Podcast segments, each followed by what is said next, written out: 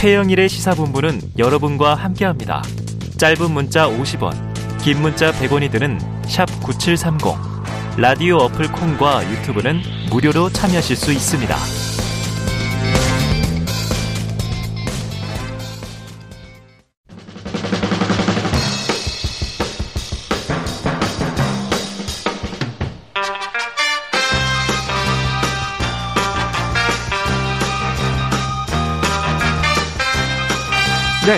자, 매주 월요일 주말 사이 뉴스들을 정리하고 주간 이슈를 미리 살펴보는 주간 이슈 먼데이 시간입니다.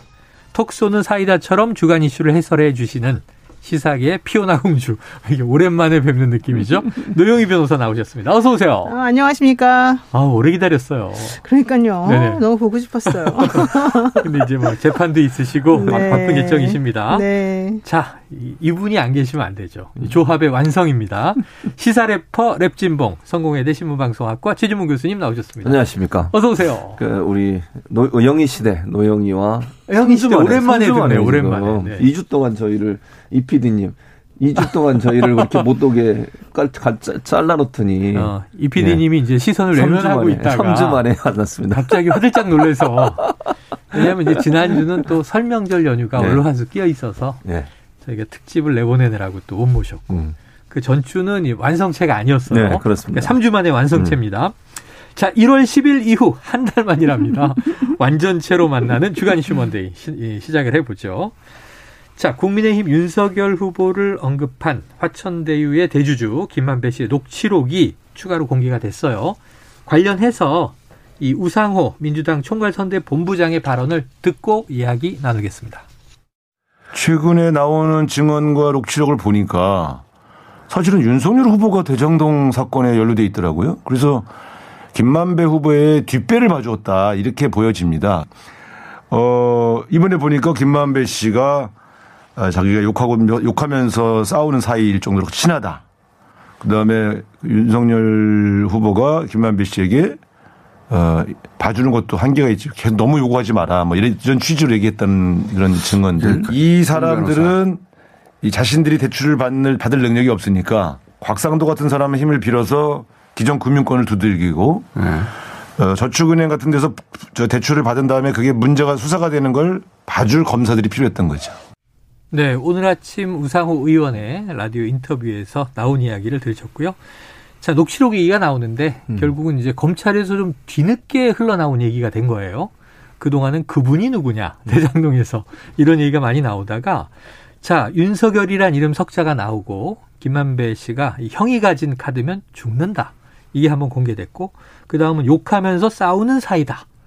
이런 또 추가 녹취가 공개됐고 이걸 두 분은 어떻게 보시는지 먼저 법정에서 녹취 증거 많이 다루시는 노 변호사님 어떻게 보세요? 아, 저는 사실은 경찰, 검찰이 참 놀랍다는 생각을 또 했어요. 검찰이 놀랍다? 네, 왜냐하면 사실 우리가 그 녹취록에 들어있는 그분이 누구냐, 그 안에서 사실 누가 좀 몸통이냐, 그렇죠. 누가 핵심일 거냐, 이거 가지고 정말 얘기 많이 했잖아요. 얘기 6개월 이상. 오랫동안 많이 했죠. 근데 사실 검찰이 흘릴 법도 한데 네. 전혀 안 나왔어요. 윤석열 후보 얘기는 한 마디도 음, 그 동안에. 전부 다 이재명 후보인 줄 알고 몽땅 다 그쪽으로만 공격을 했었잖아요. 음. 근데 이렇게 검찰이 참 선택적 피의 사실 공표죄를 저지르고 있구나. 선택적 피사실 공표다. 예, 아니 그리고 저는 정말 특이한 게 이 정도 나올 상황이라고 한다면요. 사실은 검찰이 그걸 몰랐을 리가 없잖아요. 아, 그렇죠. 당연히 알고서 했겠죠. 그러니까 이것도 정영각 회계사가 제출한 19개 네. 녹취 파일 네. 중에 들어있는 거죠? 당연하죠. 그러니까 네네네. 곽상도 의원을 구속시킨다고 할 때만 해도 음. 우리들은 사실 아는 정보가 별로 없으니까 네네. 별로 정보 없는데 그거 갖고 될까 이렇게 걱정은 사실은 하는 사람이 많았었습니다만은 음. 검찰은 이런 것도 있고 저런 것도 있고 그러니까는 좀 자신 있었을까 이런 생각이 갑자기 지금 들고요. 음. 두 번째로는 이번에 나온 걸 보면 사실 제가 이제 그동안에 남욱 변호사라든가 누군가라든가 관계자들하고 다 얘기를 해본 결과 네. 혹은 이상문 변호사도 지난번에 법정에서 네네네. 증언한 것도 있었고요. 사실 이상문, 이상문 변호사하고도 물론 통화했습니다만 음. 전체적으로 이 관계자들은 전부 다 이재명 후보가 잘 봐주지 않아서 되게 힘들었다고 욕을 박아주려 했는데 음. 그 사람이 혹은 그 후보가 뭔가 좀 먹었다거나 예를 들면 쉽게 말하면 네네네. 뭔가 이득을 취했다거나 그런 얘기를 한 적이 한 번도 없었어요. 어. 제가 듣- 제가 확인한 바로는 네네. 물론 또 어떤 분도 이렇게 말하면 야 노영이는 저쪽에 편향됐으니까 또 저쪽 사람들만 취- 어, 이게 확인해서 편향 그러겠지? 노이로제입니다. 네, 노이로제 걸리게. 예, 그- 그렇지 않아요. 제가 이제 다 물어봤거든요. 음, 객관적으로. 예, 그러니까 왜 제가 또 이제 객관적으로 나중에 말씀드릴 일이 있겠지만은 음. 그래서 그래서 제가 그 동안에 수많은 사람들을 확인했을 때도 분명히 이재명 후보 쪽에서 안 갔다는 얘기가 나와서 음. 그 도, 도대체 녹취록에 들어있는 그분이나 그 관 계는 뭘까? 김만배 씨 성향으로 봐서 한 마디도 안 나올 리가 없고 전제적으로 봤을 때는 누구에게 돈 줘야 된다는 거는 깔고 자기네들끼리 얘기하는 거라서 저는 그게 참 궁금했는데 네. 음. 이번에 계속해서 나오는 것들을 보게 되면 결과적으로는 한 분을 가리키고 있고 한쪽을 가리키고 있구나가 나와서 음. 일단 첫 번째 제가 놀란 거는 그거예요. 아, 우리 검찰이 정말 과묵하구나. 어떻게 이렇게 선택적으로 선택적으로. 과묵할까? 예. 그러니까 말씀하신 대로 그렇습니다. 12월에 곽상도 전 의원 영장이 한번 기각됐고 네, 네. 이번에는 다른 뭐 좀 정황 증거들이 더 추가돼서 결국 구속이 됐는데 그 사이에 새로운 녹취 하나 나온 게 이때도 김한배 씨 얘기가 또 새로 나왔잖아요. 네. 예를 들면 그 아무개 아버지가 돈을 달라고 해서 골치가 아프다. 음. 그럼 이거 대가성이 있는 거 아닌가? 하는 이제 추정되는 정황에 아니 녹취 19개가 제출됐다는 얘기는 애초에 나왔는데 그 안에 있는 것들이 끊어서 나오니까 참 답답한 측면이 있고요. 자, 1차 녹취가 공개된 이후에 검찰이 관련된 내용을 수사한다. 이런 보도는 봤습니다. 근데 수사가 어디까지 어떻게 진행됐는지는 아직 이제 모르겠어요. 실제로 대선 전에 수사가 이루어질 가능성. 최 교수님 어떻게 보세요? 그러니까 이 문제를 윤석열 후보 관련해서 했거든요. 노영희 변호사가 다 설명하셨지만 네, 네. 이런 이제 연관성이 나왔잖아요. 그럼 과연 수사를 할까? 저는 대선 전에 그 결과를 발표하지 않을 거라고 봅니다. 개인적으로. 근데 그래서 문제라고 보는 거죠. 검찰이 음. 그러면 안 되는 거거든요. 아니, 문, 이, 예를 들어서 이 녹취록을 검찰은 이- 그 전에 이미 가지고 있었던 거잖아요. 어. 처음엔 이거 복사 안 해줘가지고 노영희 변호사님 맞죠? 처음에 이거 복사 안 해줬다가 나중에 변호인들이 복사해달라니까 네. 복사해줘서 나온 거예요. 녹취를. 네, 녹취록이 검찰은 이미 알고 있었어요. 그럼 처음에 정영학 녹취록 정영학 녹취록 가져 가져왔을 때도 음. 윤석열이가 있었던 거 있었잖아요. 네. 근데 그 전에 왜 그분 얘기만 나왔을까요? 그러면 음. 그분에 대해서는 얼마나 또 공격을 했습니까? 음. 그분이 마치 이재명인 것처럼. 음. 근데 거기에 대한 아무런 증거도 없어요. 근거도 없고 연관성도 없고. 근데 여기는 윤석열의 이름 석자가 나왔습니다. 음. 그분이라는 것을 누구를 지칭하는지 모르는 상태 에 나온 거라면 윤석열이라는 이름은 이름 자체가 명확하게 명시가 돼 있어요. 음. 그리고 지금 녹취록의 내용을 보면 그냥 상갓집에서 한두 번 먼 눈발치에서 눈인사 했을 정도의 사이라고 보기 어렵다는 거죠. 어. 그리고 부산저축은 부산 부실대출 사건과 관련해서 그 피의자의 변호사가 박영수 특검이잖아요. 근데 그 박영수 특검을 소개해 준 사람이 김만배 씨예요. 음. 그 이런 연관성을 본다고 하면 그 윤석열 씨와 또 특검에서 함께 일을 했고 네. 예전부터 잘 아는 분인 것 같고 이런 부분들이 결국은 연관이 되면 이 문제가 그냥 가볍게 넘겨갈 문제는 아니라고 보는데 음. 검찰은 왜 이쪽 분야에 대한 수사를 안 했을까?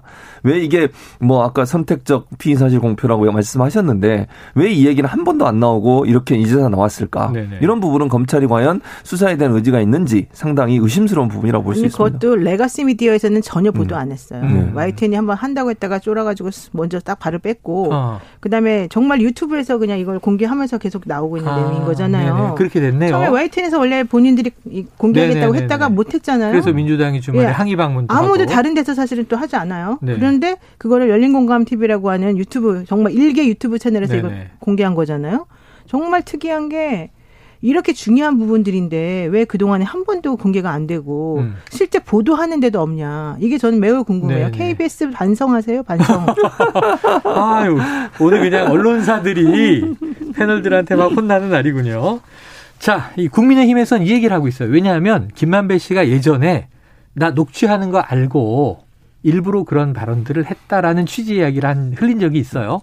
국민의힘은 김만배 씨가 녹취 사실을 알았기 때문에 일부러 거짓말한 거 아니냐. 본인이 그런 취지 얘기를 한 적 있지 않느냐. 자세히 들여다보면 윤석열이 그 서슬 퍼런 뭐 이런 표현 대목들이 실제 윤석열 후보 개인이 아니라 좀 윤석열로 통칭되는 검찰 수사를 또 지칭한 것이다. 이런 해석도 나와요. 어떻게 보십니까? 그 말이 된다고 생각하세요? 예를 들면 윤석열 내가 가진 카드면 윤석열은 죽어. 네. 이 말이 윤석열이 검찰을 통칭하는 말일까요? 아, 저는 그렇게 생각하지 않습니다. 음. 그리고 윤석열과 욕하면서 싸우는 사이 음. 이 말은 명확하게 윤석열 전 검찰총장을 얘기하는 거죠. 당연하죠. 그걸 어떻게 이렇게 해석하는지 참 신박하다 이런 생각이 들 아. 정도인데요. 그리고 또 하나 이게 이제 김만배 씨 녹취록에 대해서 그 전에 국민의힘의 스탠스는 뭐였습니까? 음. 이거 그분 얘기 나올 때만 해도요. 이거 신빙성 100% 믿었다고 저는 봐요. 국민의힘에서는. 네, 네. 그래서 그걸 공격을 했잖아요. 그분이 이재명이다. 그러다가 윤석열 얘기 나오니까 다 이제 허풍이다 그래요. 음. 그럼 검찰은 곽상도 지금 전 의원 구속영장이 발부가 됐는데 그 과정에서 법원이 판단한 내용 뭡니까? 아들을 통해서 돈을 받았다는 거고 아들을 통해서 지속적으로 돈을 요구했다는 것이 음. 범죄 행위가 어느 정도 소명됐다는 거잖아요. 네. 그 내용이 녹취록에 나와요. 그러면 이 녹취록의 내용이 음. 정말 신빙성이 없다면 그걸 인정을 왜 했겠냐는 거예요, 법원이. 아. 그런 여러 가지 정황으로 본다고 하면 국민의힘에게 선택적으로 예전에는 그 녹취록 가지고 그렇게 이재명 후보와 대장동을 엮으려고 했다가 이제 와서 윤석열이라는 이름이 나오니까 그걸 또 다르게 해석한다? 음. 이건 어떻게 국민들이 신뢰할 수 있을까? 의문이라는 어. 생각이 그 듭니다. 노 변호사님이 잘 하실 것 같아요. 지금 곽상도 전 의원에 대한 영장이 이제 발부가 됐으니까 그럼 정영학 회계사의 녹취록은 법원에서 이제 신빙성을 상당히 인정한 걸로 봐도 좋겠습니까? 아니 그렇죠. 왜냐하면 녹취록이 사실 녹취록 자체는 증거 능력이 있어요. 어. 근데 이제 증명력이 얼마나 있느냐. 음. 그러니까 증명력이라고 하는 것하고 증거 능력은 다른 거예요. 음. 증거로서는 당연히 쓰이지만 음. 그 증거가 의미하는 바가 정말로 그 사람 주장하는 바이냐. 어. 이게 이제 증명력인데 네. 증명력을 얼마나 믿을 것이냐 믿지 않을 것이냐는 판사 맘이죠. 어. 이게 위법수직 증거가 아닌 한에서는 네. 사실은 네. 내면 되는 거잖아요. 음. 근데 그 이후에 일련의 여러 가지 것들을 종합해서 판단을 해요, 음. 판사들이. 판사들이 판단해봤을 때 이 녹취록에 나와 있는 내용하고 정말 나머지 모든 것들이 다 다르다. 어. 그러면 녹취록은 증명력이 없는, 없는 거죠. 네. 근데 그게 아니라 녹취록에 나와 있는 내용하고 나머지 것들이 어느 정도 얼추 맞아떨어지고 뭔가 좀 받아들여질 수 있는 만한 상식적인 것이다. 네네. 라고 하면 그건 또 증명력이 높은 거죠. 네. 그러니까 그거는 판사가 알아서 판단할 문제이고 우리는 사실 그 재판 내용을 모르니까 음. 함부로 말할 수는 없죠. 음. 그리고 다만 이런 건 있어요. 처음에 김만배 씨가 어, 뭐, 얘기 나왔을 때 자기가 그냥 국민의힘에서 지금 얘기하는 것처럼 내가 그냥 약간 허풍 떤 거다라고 음. 말했는데 음. 그분은 뭐냐면 50억을 준다 말았다 할 때 그 50억 클럽 멤버들에 대한 얘기였어요. 어. 딴 얘기가 아니라 여러분 네네. 잘 기억해 보세요. 50억 클럽 멤버가 나왔을 때 어, 여섯 명 이름이 네, 나왔죠. 우리 그냥 장난으로 그냥 주려고 써놓은 것이다라고만 했어요. 네네. 근데 그 말이 다 거짓말로 드러났잖아요. 음. 이번에 곽상도 의원한테 그 돈 준거 네. 때문에 구속된 것도 있고 그렇죠. 그다음에 박영수 특검 딸한테 지금 11억 물론 사용이라고 합니다만 네네. 넘어간 것도 있고요. 음. 나머지 사람들이 지금 어떤 식으로 관련되는지 지금 조사가 진행 중이고요. 네네. 더 중요한 건 녹취록에 계속 나오잖아요. 음. 녹취록에 전제를 깔고 이 사람들한테 돈 줘야 된다. 또 특히 곽상도 씨 아들이 병채 아버지가 돈 달라고 한다. 음. 이런 얘기도 계속 나오고. 아프다. 그러면 처음에 김만배 씨가 한 그 말, 이건 내가 그냥 장난으로 허풍하려고 한 거야라고 한 말은 어. 50억 클럽 멤버들을 그냥 보호하려고 한 거라고 판단하는 게 아, 상식적이지. 네. 나머지 것들이 다 거, 짓말이라고 판단하는 건 말이 안 돼서 국민의힘에서 지금 여기서 뭐 이게 다 뻥이다 이렇게 말하는 것 자체는 어. 좀 상식적이지 않아요. 누가 보더라도. 그래요. 자, 그 얘기를 하고 싶은 거예요. 그래서 다섯 개다 뭐 이렇게 음. 얘기를 하니까 그 5억이냐 50억이냐 50억씩 6명 합이 300억이다. 음. 이런 얘기까지도 나옵니다. 자, 곽상도 전 의원이 구속이 됐어요. 그렇다면 지금 쌍방 간에 자, 그분 그 몸통은 설계자인 이재명 후보다. 이 국민의힘의 공격이었고 이재명 후보 최근에 토론에서도 나는 이익을 본게 음. 없다. 이득을 본 자들이 범인일 텐데 법조 카르텔 아니냐. 혹은 국민의힘 이 관련 의원들 아니냐. 당시 시의원입니다. 자, 이런 얘기를 이제 하다 보니까 그럼 50억 클럽에 대한 수사 급물살 타나? 이게 궁금해요. 아까 박영수 전 특검 딸이 직원이었는데 11억은 사용증 쓰니까 음. 빌려준 거다. 제가 다닌 회사에서 제가 직원일 때 차용증 쓰면 11억 원을 빌려줄 회사는 없었던 것 같아요. 최지봉 교수님은 어떻게 보십니까? 그러니까 상적이, 그러니까 수해야 돼요. 해야 금물살 돼요. 탑니까? 아니, 금물살을 타길 바라고요. 그러, 아, 그렇게 될 거라고 봐요. 왜냐면 곽상도 전 의원이 일단 구속이 됐잖아요. 네. 그럼 당연히 수사의 동력은 확보가 된 거잖아요. 음. 관련된 사람들의 수사를 계속 해야 된다고 저는 보거든요. 왜냐면 이게 김만배 씨가 어쨌든 그 범죄의 소, 어, 상, 상당성이 소명됐다고 하는 것은 네네. 50억을 주겠다고 한 그 약속이 어느 정도 사실에 가깝다고 아. 하는 증명일 수 있는 거잖아요. 소명은 됐으니까. 아직 은뭐 제가 100% 단정적으로 네. 얘기할 수는 없지만 그렇다고 하면 나머지 지금 이름이 거론되는 분들도 어떤 형태로는 돈이 지급했을 가능성을 전혀 배제할 수 없어요. 음. 물론 제가 아까도 말씀드렸어요. 나머지 분들이 돈 받았다 이렇게 단정적으로 얘기할 수는 없지만 네. 곽상도 전 의원의 이 구정영장 발부를 기, 어, 어떤 기초로 해서 다른 분들도 그런 비슷한 형태의 혜택을 받았을 가능성을 우리는 추측, 추측해 볼 수 있다는 거죠. 음. 그럼 당연히 검찰이 수사를 해야죠. 이 부분에 대해서. 지금까지 수사가 제대로 안 됐잖아요. 음. 그래서 이제 곽상도 전 의원이 구속이 됐으니 이 이후에 다시 이름이 나왔던 다섯 명에 대해서 저는 수사를 반드시 해야 된다. 그러니까 이, 이 다, 다른 다른 분들의 수사를 안 한다고 검찰이 제대로 수사 안 한다는 얘기밖에 안 음. 되는 것이고 특히 지금 가장 논란이 되는 게 박영수 특검이잖아요. 네네. 이 부분에 대해서 명확하게 11억 지금 아까 말씀하신 아무리 회사가 직원한테 11억을 차용을 해줍니까?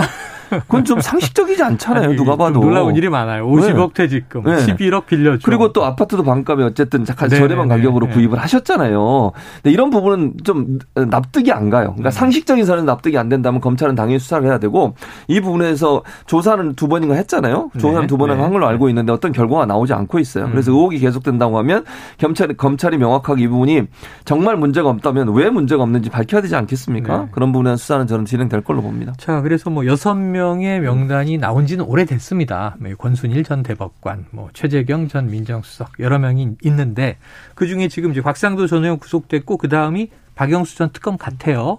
여러 가지 이제 수상한 조항들이 나왔다는 보도가 있어요. 근데 그렇다면 박영수 전 특검의 수사가 본격화된다면 이게 윤석열 후보에게 무슨 좀 치명적인 관련이 있을 것이냐. 이 그게 이제 정치 대선을 앞두고 궁금한 대목인데 노 변호사님 뭔가 연결고리가 있습니까? 글쎄요, 한 달밖에 안 남았기 때문에 네. 뭐 윤석열 후보까지 직접적으로 뭔가 타, 타격을 줄 만한 그런 게 나올 것 같지는 않아요. 음. 않다. 네, 다만 이제 수사의 속도나 흐름으로 보면 그럼요. 박영수 특검을 조사를 하게 되면 사실은 지금 나와 있는 것만 해도 의심스러운 부분들은 많죠. 음. 왜냐하면 그 인척이라고 하는 뭐 분양 대행업자한테 100억 음. 네네네 사실 맞아요. 좀 넘어간 것도 이상하고 그다음에 박영수 특검 계좌에서 5억이 또뭐 네네네. 물론 뭐 비- 빌려줬다고는 합니다만 맞아요. 그 계좌를 근데 계좌를 빌려주는 것도 사실 불법이잖아요. 음. 그리고 그런 거를 누가 특검한테 당신 계좌 좀 빌려주세요. 그러겠어요. 음. 아무리 그런 사이가 아니라면 그러니까 그것도 좀 상식적이지는 않죠. 네네. 게다가 그 이제 딸 얘기도 그렇고 물론 이제 딸이 돈 받은 거나 뭐 아파트 받은 것에 대해서는 또 다른 사정이 있다고 제가 들었습니다만 음. 이제 그걸 여기서 밝히기는 곤란한데 어쨌든 겉으로 드러난 것만 가지고는 박영수 특검이 뭔가 조금 관련이 엄청 있어 보이죠. 그런데 문제는 객관적이고도 확실한 직접적 증거를 검찰이 확보하지 못했다. 이제 이런 음. 얘기가 제가 들었어요. 그렇게 되면 박영수 특검까지만 정리되고 나머지는 또 안 할 수도 있어요. 음. 그래서 이게 대선 전에 정- 끝날 수도 없고요. 이건 특검을 통해서 제대로 밝히지 않는 이상은 해결되기 양쪽 다 어렵겠다. 특검 얘기를 하는데. 예. 대선 전에는 현재 검찰 수사든 특검이든 뭔가 좀 뚜렷한 답이 나오기는 어려울 것 같습니다. 자, 이게 최 교수님 전공 영역으로 하나 여쭤볼게요. 예. 지금 이번 주에 또 내일쯤 토론을 하나 음, 음. 지난주 토론이 전 재밌었거든요. 음. 요즘 많이 해야 국민들 저 결정에 선택에 그렇죠. 도움이 되겠다 했는데 무산이 됐어요. 예. 왜 이렇게 됐다고 보십니까? 저는 국민의힘이 이, 제 생각입니다. 네. 하고 싶지 않은 것 같아요, 별로. 네. 제 생각이라고 네. 분명히 제가 전제를 해서 말씀을 드렸습니다. 네. 왜냐하면 최 교수님이 이제 예. 한번 분석한데 예, 예, 예. 하기 싫은 것 아니냐? 그렇죠. 왜냐면 사실 기자협회 입장문하고 국민의힘 입장문이 음. 나왔는데 기자협회 입장문을 보면 그 전까지 그 캠프 관계자가 음. 8일 하는 거로 결정하고 만나서 이제 어떤 방식으로 할 거냐를 얘기하러 오라고 그랬는데 와가지고 몸이 컨디션이 안 좋으니까 처음에 건강 얘기했다가 뭐 음. 컨디션으로 이름을 바꿨더라고요. 네네. 어쨌든 뭐 건강이나 컨디션이나 영어로는 똑같은 말이니까. 그러니까 헬스 컨디션이 안 좋다 이 말이 건강 상태가 안 좋다 이런 얘기예요. 네네네네. 결국은 이 뭐 바꿔봐야 똑같은 얘기란 말씀을 드리는 것이고요. 다른 것 같기도 아니 한데. 똑같습니다. 어쨌든 근데 네. 어쨌든 건강 상태 헬스 어, 컨디션이 안 좋아서 미루자. 그 처음에는 또 그 얘기 안 했잖아요. 국민의당에서 네네. 안철수 후보가 다른 뭐 일정을, 어, 일정이 있어서 안 된다고. 하는데 국민의당은 아니라고 그러잖아요. 지금 예, 또. 예. 그럼 결국 이걸 미루고 싶은 마음이 있었던 것으로 보여진다는 거죠. 음, 음. 그안 그랬으면 아예 회의하기 전에 얘기를 했어야 되는 네네네. 거잖아요. 근데 회의하러 오기 전에 오, 오기 전에 한다 그랬다가 와서 그런 얘기를 했다고 하는 것은 상식적으로 납득이 안 가요. 아. 그럼 뭔가 이 8일날 어, 이 토론을 하는 것 자체에 대해서 뭔가 부담이 있었든지 네네. 아니면 하고 싶지, 하고 싶지 않았든지 이런 의- 의- 의도가 있었다고 저는 개인적으로 생각을 해요. 그래서 네. 날짜를 받고 싶었던 근데 싶었던 것 같아요. 토론을 아예 회피하고 싶다. 토론을 하면 나한테 불리하다. 음. 왜냐하면 이제 좀 우위를 점하고 있으니까 부자 몸조심으로 토론해봐야 내가 실점만 하지 뭐 음. 득점할 것도 없네. 그럼 피하려는 태도를 취할 수 있는데 음. 11일로 역제안을 했단 말이에요. 노 변호사님 왜 날짜를 역제한 걸까요? 그날이 좋은가 보죠. 뭐. 개인적으로 11일을 좋아하시는 수도 있잖아요. 2월 11일. 그럼요. 예. 네. 저도 개인적으로 선호하는 숫자가 있어요. 아, 그렇습니다. 아, 뭡니까? 날짜를- 노 변호사님은. 저는 3자를 좋아해요. 아니. 날짜를 서, 네, 서, 3월 9일, 서로하는 3월 9일은 우리 아들 생일이라 더 좋아해요. 아. 아, 대선 날짜가? 네, 그러니까 요점은 그거죠. 본인이 선호하는 날짜가 있으니까 그러겠죠. 근데 물론 이게 정말 웃긴 게 기자협회랑 JTBC의 편향성을 들고서 만약에 거절하려 그러면 네네. 음. 처음에 부터 아, 아, 예. 거절해야죠. 음. 기자협회나 JTBC가 어떤 데인지 전혀 모르고서 이걸 오케이 하신 건 아니잖아요. 네네. 근데 괜찮다고 했다가 그리고 5일날 갑자기 만- 만나가지고 이걸 못하겠다고 하니까 갑자기 왜 5일날 이런, 이런 말이 터졌을까가 궁금한 아, 거죠. 모든 국민이. 전인데. 그런데 사람들은 그 전에 뭐가 있었어요. 그 전에 토론회가 있었단 말이에요. 그 다음에 계속 흘러나온 얘기 중에 하나가 뭐냐면 토론회를 보고 지지하는 후보를 바꿨다는 거예요. 아. 토론회를 보고 지지한 후보를 바꿨다 해서 바꾼 사람들 중에서 많이 이름이 거론되는 분들이 이제 윤석열 후보하고 이재명. 후보인데 예. 윤, 윤석열 후보 입장에서는 좋지 않을 가능성이 있어요. 물론 본인은 아 이런 토론 너무 잘했다. 내가 앞으로 더 잘할 수 있겠다. 뭐 이런 자신감 있다고 했겠지만 제가 봤을 때는 그럼에도 불구하고 그런 것들이 영향을 미쳤을 것 같고 저희 식구들만 해도요. 여러분들은 제가 좌파 진보라고 주장하시는데 저는 좌파 진보도 아니에요. 네. 저는 되게 자본주의적인 사람이고 자유민주적인 사람이고 최진봉 교수님과 제가 잘 알고 있어요. 자유민주적인 걸 알아요, 제가. 최진봉 교수도 마찬가지 얼마나 돈을 좋아하는지. 정말 돈진봉이란 말이 딱 맞아. 근데 왜 중요한 건? 그게 아니라. 우리 가짜 식- 좌파. 네, 우리 식구들은, 우리 식구들은. 이런 식으로. 그래서 저하고는, 서- 저하고 저희 식구, 아버지하고 누- 남편하고 세 명만 딱 이쪽 성향이고 저쪽, 네. 나머지 전부 다, 다 저쪽 성향이에요. 보수 성향. 네, 다 보수 성향인데 토론회를 보고 다 바뀌었잖아요. 우리 네. 엄마도 바꾸고 남녀생들도 자, 바꾸고. 그래서. 이 아마 이게 생각보다는 좀 영향을 많이 미치지 않았을까. 음. 그리고 또 하나는 주제 얘기하다가 지금 바뀌었대잖아요. 네. 주제를 예전에 한번 했던 걸로 그냥 그대로 하자라고 국민의힘에서 주장했는데 아니 새로운 거 하지라고 하니까 또 이제 일이 좀 말이 바뀐 것 같거든요. 음. 그러니까 새로운 것에 또 다시 적응하려면 힘드시겠죠. 그러니까 그런 게 있을 것 같아요. 이거 알겠습니다. 개인적인 생각입니다. 자, 네. 그건 좀 더 이제 지켜보기로 하고요. 혹시 10일이라도 좀 성사되길 바랍니다. 자, 그리고 이제 주말 사이에 더불어 민주당 선대위에서 팩트 체크를 내놨는데 이게 이제 이른바 설명절 이후에 이 김혜경 씨 과잉 의전 의혹 논란. 자, 온라인에서는 이 팩트 체크의 체크다. 이런 또 반박이 나오고 있고 아주 혼전 양상입니다. 자, 민주당이 내놓은 팩트 체크, 유권자들이 좀 납득할 만한 내용인지 최 교수님 보셨죠? 예, 봤습니다. 어떻게 진단하세요? 그러니까 저는 이제 이 팩트 체크 문제는 논 이제 논의가 되겠죠. 음. 논의가 된다는 말은 양측에서 이제 서로 입장을 낼 거라고 봐요. 근데 네. 일정 부분 저는 이 부분도 검토가 필요하다는 생각이 듭니다. 네. 그러니까 왜 그러냐면 지금까지는 그냥 모든 걸 예를 들어서 법카를 썼다. 법카를 써가지고 샌드위치를 샀다. 문제, 뭐 샌드위치 쇠고기가 네, 이런 거 나왔고. 샀다. 그러니까 다 이걸 김영희 씨가 먹었다. 음. 이렇게 지금 된 거잖아요. 네네네. 프레임 자체가. 근데 그거를 찬찬히 이제 지금 그 해명이라고 하는 게. 나온 걸 보면 샌드위치 같은 경우에 그게 이제 아침에 회의를 하거나 아니면 그 어, 참모들이나 참모들이 아니죠. 그 직원들이 함께 음. 회의를 했을 경우에 네. 공간에서 회의할 수 있죠. 제가 공간을 가봤거든요. 거기 네네네. 경기도, 경기도. 공간을 음. 상당히 뭐 상당히 크고 그 회의하는 장소도 있고 식사는 신해동은 사저고 네. 경기도지사 공간이 따로, 따로. 있어요. 네. 거기는 되게 넓어요. 넓고 음. 밑에 1층은 이렇게 만찬할 수 있도록 넓게 식탁도 돼 맞습니다, 있고 이래요. 맞습니다. 저랑 같이 갔나요? 저는, 아, 저는 옛날에. 아, 그랬군요. 저는 어쨌든. 김문수 도지사 시절에 아, 가 그러셨군요. 어쨌든.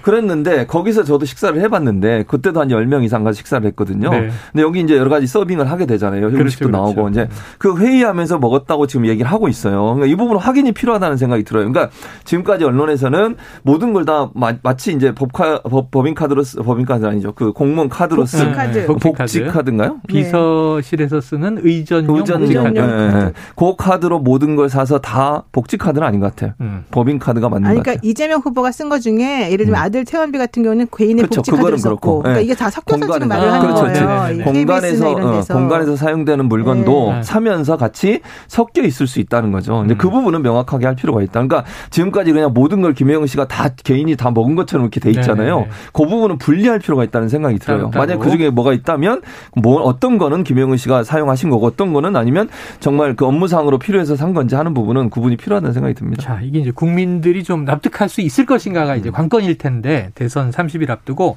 송영길 대표가 오늘 인터뷰에서 내놓은 말이 있습니다. 듣고 오죠. 이미 그 후보께서도 사과를 했고 김혜경 여사도 이야기를 했잖아요. 그 이, 이분들이 행정직 공무원이 아니라 별정직 공무원입니다. 별정직 공무원이라는 것은 이런 비서 업무, 공간 업무를 하기 위해서 고용을 한 분 아닙니까? 음. 아, 그렇더라도 이게 잘못된 것이 있기 때문에 있다면 당연히 사과를 해야 되기 때문에 예. 그 문제를 사과를 했는데 잘 모른다는 거죠. 근데 얼마나 그 그게 그러면 그걸 일일이 다 녹음하고 처음부터 뭔가 내 어떤 억울한 점이 있어서 그런지 잘 이해가 안 되는 면이 있는 것 같습니다. 저도 내 아플 때 내 약을 제 비서가 사다 줄 때가 있거든요. 네, 듣고 오셨습니다. 자, 그런데 이제 이 좀 공세가 바뀐 거 아니냐? 이 제보자에 대해서 의혹과 문제를 제기하는 것이다. 이런 민주당의 대응이 바람직하냐 아니냐 이런 논란도 있어요. 노변님 어떻게 보십니까? 아, 우선 기본적으로 이제 이런 종류의 논란이 불거지게 된 것에 대해서는 음. 김혜경 씨나 아니면 이재명 후보나 다 미안하다고 하는 게 맞고 사과하는 게 그런 맞다. 의미에서 그 미안하다고 했고 여러 네, 번 책임이 예, 있다. 예. 그런데 또 들어보니까는 뭐 지자체나 이런 데서 사실 이런 식의 관행이 조금 있었다는 것 같아요. 근데 음. 그런 관행은 잘못된 거니까 당연히 고쳐야 그거는 되고. 고쳐야 되는 거죠. 네. 그리고 아까 최진봉 교수 말씀하신 것처럼 그럼에도 불구하고 팩트가 맞는 게 있고 안 맞는 게 있으니까 네네. 그런 것들은 좀 구분을 해줘야 돼요. 예를 들면 빨래를 시켰다. 이건 다 사실이 아니라는 거예요. 어. 빨래 시키지 말라고 하지 말라고 메모까지 남겨놨다는 거예요. 네. 근데 본인들이 왜 그렇게 했는지 모르겠지만 음. 어쨌든 그런 태도 그다음에 실질적으로 이 분이 객관적인 제보를 하려면 그럼 공익 제보자로서 뭔가 좀 조치를 취하면서 하든가 가로세로 연구소에 이거를 보냈다는 거잖아요. 음. 그리고는 사람들이 목소리 나가서 알아볼 것 같으니까 호텔에 전전한다. 나 돈 없으니까 후원 계좌 열었다. 돈 내놔라. 음. 이렇게 된다는 거예요, 지금 얘기가. 근데 그렇게 되면은 아 이거는 그 메신저의 메시지가 사실은 조금 뭔가 의도가 있, 는거 아닐까라는 음. 의심을 갖게 하잖아요. 그러니까 이렇게 오해를 불러일으킬 만한 행동을 하는 것은 사실은 매우 바람직하지 음, 않거든요. 그래서 저는 일단 첫 번째 김혜경 부부나 부부 김- 이재명 후보 부부가 사실은 이런 식의